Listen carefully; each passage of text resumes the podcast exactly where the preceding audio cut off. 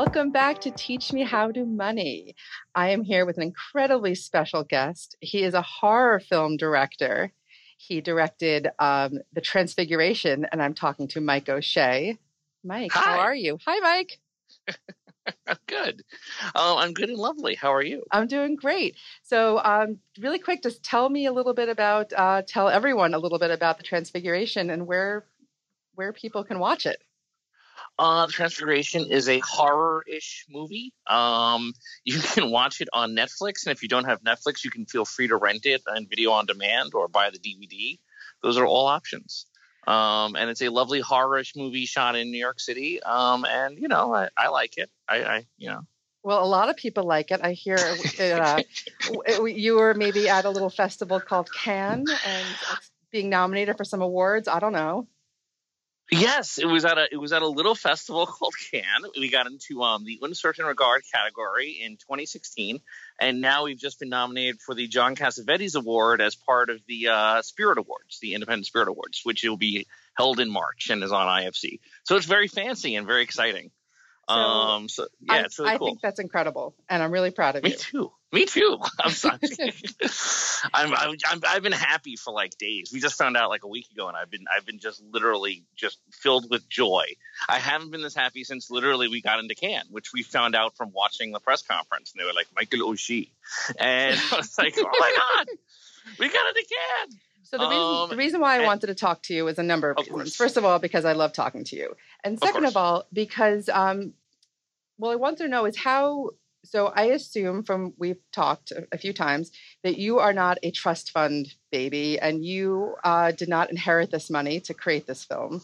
So how did you make this film? That is correct. Um, unlike many, many people in the arts, I, I, I, I come from a, um, a working class family, um, and um, I had no no trust fund. And you know, getting out of art school, um, you know, uh, I I had to you know like work, um, and I uh, didn't get to make a film. I'm now 45. I didn't get to make my first film until I was 43, and I got the money to make the film from um, well via my partner and girlfriend Susan, who's a film producer, who she doesn't have money, but she then sent our project out to investors, and we found an investor willing to invest in it. Um, you know, so the uh, sort of the old-fashioned way. The old-fashioned way may actually be you're supposed to spend your trust fund and finance your film yourself, but um, we did it. We did it another way. We we had, and you know, it's actually I think it's good for a project. It's good for your script to have to. If you don't want to make the room, if you don't want to be Tommy Wiseau, um, it, it's probably good for your script to be seen by a stranger and have that stranger say, I want to invest money in this film. It's a good test of your writing. So, you know, in that way, it's kind of very healthy. Though That's- it may have taken me a long time to make a first film because of it. So so how were you making money while you were before and after and during Right. getting this movie made? Right. I um I when I when I first got out of art school, I worked in film for a couple of years. I decided I hated it. I then um, did a lot of odd jobs. I did a lot of temping. Then I fell into um, being a doorman at a bar, and then I fell into um, fixing computers for rich people for money. Which I'm um, glad they were paying you money. exactly. That- That's you know they're rich people. So um so yeah, I did that. It was basically like Geek Squad, but not with you know not I don't have to wear a uniform. I just do it myself, and it's just individual customers in the West Village. And um, that's what I did for uh, you know for about eight or ten years, and um, now I'm currently um, currently I'm living off of the money that I made from selling the Transfiguration, but that money is slowly um, getting getting lower, um, much to my. And I really don't want to fix computers again um, because it just seems like so sad to like you know like I got the money for the movie and I made the movie and I went to Cannes and I made I made money from it and now it's nominated for this award. And now I'm gonna have to like go back to fixing computers because my money's running out, and it just seems like that's not what I'm supposed to do again. Like I really, I, it'll really feel like going backwards, but at the same time, you know, I'm watching the money go down to zero. So you know, it's a little, you know, it's a little stressful. So, but so people think that once a filmmaker gets the film made, that financial success follows immediately. Like you immediately get a Bentley, you immediately get you know Porsche Oh. sunglasses. Is that is that true? Uh, that is definitely true if you made Get Out. Um, That was a great I think movie. it's pro- I think it's also probably true uh, for It Follows or The Witch. Those are two indie horrors that I think did very well. Um, my film did not um, was not like that kind of size. It's a weird film. It, I'm I'm so happy it got into Cannes. I'm so happy it's nominated for this award. I'm so happy critics like it. It has an 86 on Rotten Tomatoes. See, I'm doing a plug. I love it. Um, certified fresh on Rotten Tomatoes. So so it is liked, but it is not. It is a weird movie, and you know for that reason, you know, no, I didn't make. I made some money. I made enough money to like live for a year, but and uh, but I didn't make. I didn't make. Um, I didn't make Get Out money. Um, so you know, so uh, so yeah, so so yeah, it's not, it's not, um, it was not, it's not immediate. And I have an agent now, and he sends me scripts. And I'm going to be honest, as my bank account gets lower, I say yes more now. I say, yeah, sure, I'll have that meeting. um, at, at, first, I was like, no, no, no, I'm an artist. Now I'm like, yes, yes, definitely. I want to, I want to direct that. Um, so, as, so as, yeah, why yes. do you think people think this? Why do you think that people think that once you make a film, you just immediately, you know, you get the pool? well, I thought it too. I mean, I, I, had a bunch of I had a bunch of scripts that were all way more expensive than Transfiguration, and I, I I thought that the way this worked was you either succeed, in which case you get you get get out money and you get to make another giant you get to make a gigantic movie, or you fail, in which case you never get to make a movie again. and what's actually true is you can succeed kind of, which is actually what like 80% of the directors who get into festivals, what happens, which is you you you have a moderate success and you can make another movie probably for like the same amount of money or a little bit more. And you can, you know, you can maybe survive that way. But it's actually tough to survive that way because you're not making that much money on each movie. Um, so that's where it's once again good. It's it's it's remains good to be wealthy going into this. it remains like many things in life. It's better if you're wealthy when you do it. So you, you told me a really funny story. I mean, a kind of a funny, sad story that where you were in, at Cannes, you met this director from Finland, um, right. um, who said to you, right, who said, um, "Well, in Finland, I just do nothing but be myself, a famous Finnish director. We know, and, and, you were like, "Well, in America, it's just not like that." yeah, no, it, well, yes, no. It, I actually, I asked him, I asked him what he was up to that week and what movies he had seen. He's like, "Well, I haven't had a chance to see any movies," and I'm like, "Why not? i I've been going to the movies all day, every day." And he's like no, no, no. You see, it's a big deal that my movie got into Cannes because you know I'm from Finland. It's a huge deal. So the Finnish press are running around and you know chasing after me. I'm doing interviews all the time, and I'm like, oh, I'm from America. No one gives a shit. My film came into Cannes. That's it's, it's, it's and yeah, he's famous over there now, which is cool for him. Um, sucks for me, but great for him. so I think you're being a little tough on yourself. I gotta be honest with you, but I think you're you're a humble artist, um, and that's why uh, that's why we love you. well, thank you. Um, no, yeah, you know, hopefully, you know, I'm gonna you know get another film off the ground soon before the bank account goes to zero, and you know, and this will work out. But you know, it, it's tough. It's uh, no one. No one's, no one said, I guess no one said this was easy when you decided you were going to go to art school and practice something that costs, you know, at minimum a half million dollars to make. So this is a question I have for you. Do you mm-hmm. think so? Someone who went to art school and someone who didn't really have a business education or a personal finance education, do you think creative people lack financial confidence? um, absolutely. I, I don't even. Under, I, I lack so much financial confidence. I don't even know what the term means. Um, I, I, but sure, I, I lack financial confidence. I've never had until I got this transfiguration check. I never had more money in the bank than what rent was about to reduce back to zero again. Sure. Um, so I don't even understand the term financial confidence because I've never had until just this year. I've never had a, a number in the bank that was that was relevant in any way to having to having any kind of money. I was, you know, it was it was it was always I was always just living by uh, you know, uh, hand to mouth, I believe is the term. Yeah.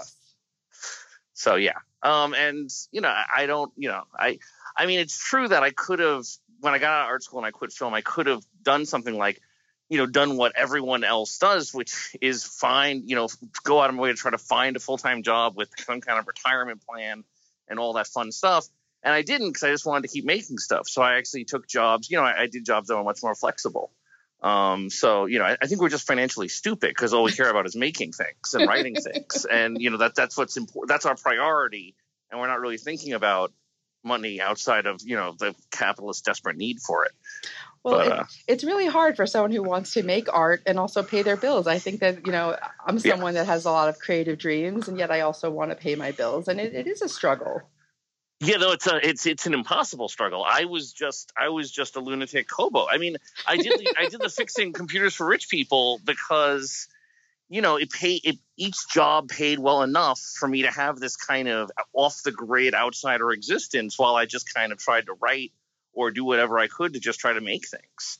Um, it's it's almost impossible to like I so basically I wasn't living like a normal adult life. I mean, you know, for most of my life. Um, I got stability mostly because of my partner. I was been with my partner Susan, and she has a little more stability than me. I mean, so so no, I have no idea how to juggle.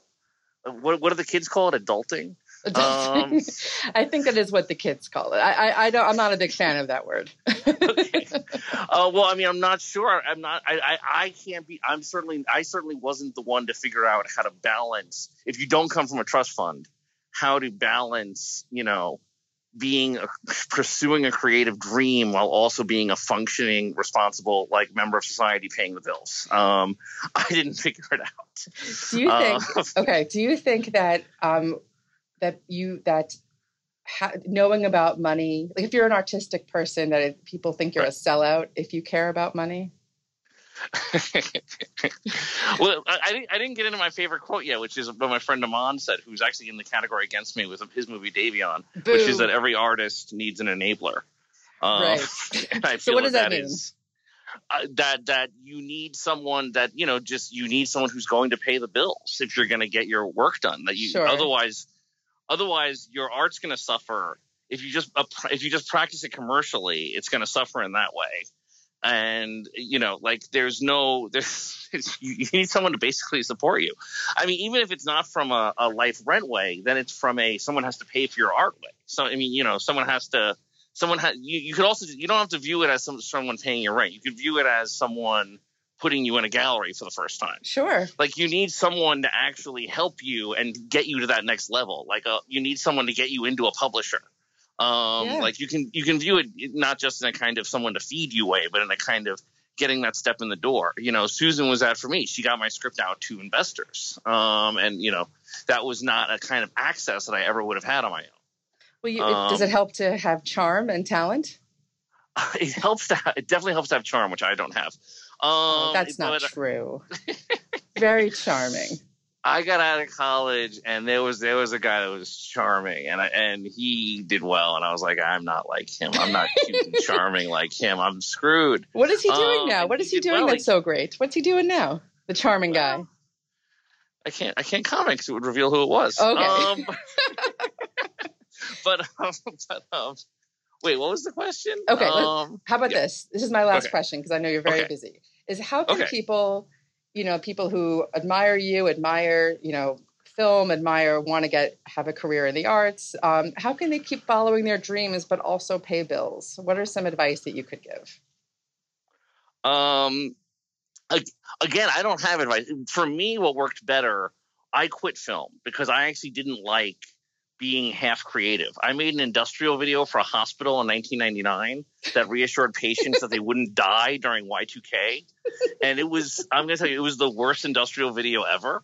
Um, and I was like, I do not want to use my creativity in this way. Right. So I literally chose to not. So, so one, so something that I chose to do, everyone has a different path. Something that I choose to do was to literally to choose not to work in my field in a commercial, crappy way um, because I thought that was actually hurting me sure. um, as an artist. And I chose instead to, you know, just do temp, you know, temp jobs and eventually fixing computers. So I eventually did something completely outside of my field because I actually thought half doing it commercially, half in my field was actually hurting me creatively. But that's just me. Everyone has a different path, and um, in the end, it is, uh, my my big piece of advice is you you're going to need someone to help you. Um, it's it's just that simple. Even with the trust fund, you're going to need someone to help you. And so don't feel bad about yourself if, it, if you haven't made it yet, because you really do. There is another quality that's not just like people say that they got successful and they're like, well, it was just hard work and talent.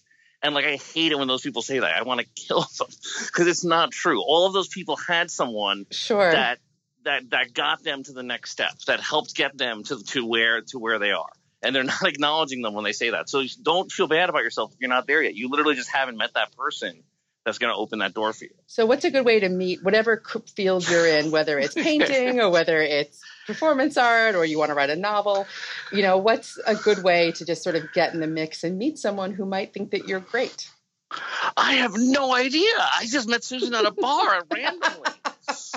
Uh, I, I, have no clue. I mean, um, I, am sure there's other people that would say do this or that and the other thing, but I, I have no idea. I met Susan at a bar. I, I think you, I think what the thing is, you just have to stick to it. Period. Yeah. And don't get too down on yourself, and just and just you know just keep writing. I mean, you know, if whatever it is you're doing, keep doing it. Keep writing. Keep trying to make things. Just keep keep at it. You know, don't. I mean, the thing is, I, I won't say don't give up because if you're if you're if you're one of us, if you're this person that has this stupid idea that they're supposed to create things, you're that you're never going to let go of that. I'm, I do not have to say don't give up because you're stuck for the rest of your life. That's true. Doing that, you're cursed. Creative people are cursed. exactly. You, you are absolutely cursed. So I don't have to say don't give up because you're not going to give up. You're going to keep doing it your whole life. So and just uh, so I, I guess my only advice is don't feel too bad about yourself if it hasn't worked out yet. It didn't work out for me until I was 43 years old. So you know, there's no, there's not necessarily a too late in all this. I love um, that. I think that's great, and I really like what you said about you know you don't have to you don't have to take a job in that field to, to make it in that field creatively i think that's really smart yeah that was that was that was what worked for me and you know it, and 40 people can come back and say no no i took a job in my field and blah blah blah and i'll be like cool um, but for me personally, well, every, that was what worked for me. Well, not everybody, you know, lives in New York or LA and, you know, can become a PA, you know, on a, on a film. Well, you know, sometimes people need to, and, you know, also, they live in Columbus, Ohio, or they live in Nebraska, and they, they have this art they want to create, but they they don't have well, that money paying job to to do it at the moment. Absolutely, and also um, working in the field will there's a strong, and this is why I got out. There's a strong risk of it making you bitter. Ah. Um, there's a strong risk of working in the commercial side of it, not in a creative side, to become um, kind of a bitter hardened person that you know and then you look at someone who was like you 10 years ago and you go oh that pretentious idiot. And because because you know now you're on the other side making the making the sausage. Um and exactly uh, you know, i totally get that. So so it's not that's not healthy for an artist. It's actually healthy to have a have some healthy delusions i guess you could say. Absolutely. Thanks for listening to teach me how to money. Send us your questions at Teach Me How to Money at stashinvest.com, and we'll try to answer it in a future episode. If you like what you're hearing, give us a review on the iTunes Store or Stitcher or wherever you listen to your favorite podcast. If you want to invest with Stash, sign up and enter the promo code PODCAST, and you'll get $5 to get started on your financial journey. Stash, it's your money, simplified. This podcast should not be copied, distributed, published, or reproduced in whole or in part the information contained in this podcast does not constitute a recommendation from Stash to the listener. Neither Stash nor any of its officers, directors, or employees makes any representation or warranty as to the accuracy or completeness of the statements or any of the information contained in this podcast, and any liability, therefore, including in respect of direct, indirect, or consequential loss or damage, is expressly disclaimed. The views expressed in this podcast are not necessarily those of Stash, and Stash is not providing any financial, economic, legal, accounting, or tax advice or recommendations in this podcast. In addition, the receipt of this podcast by any listener is not to be taken as constituting the giving of investment advice by Stash to that listener, nor to constitute such a person a client of Stash.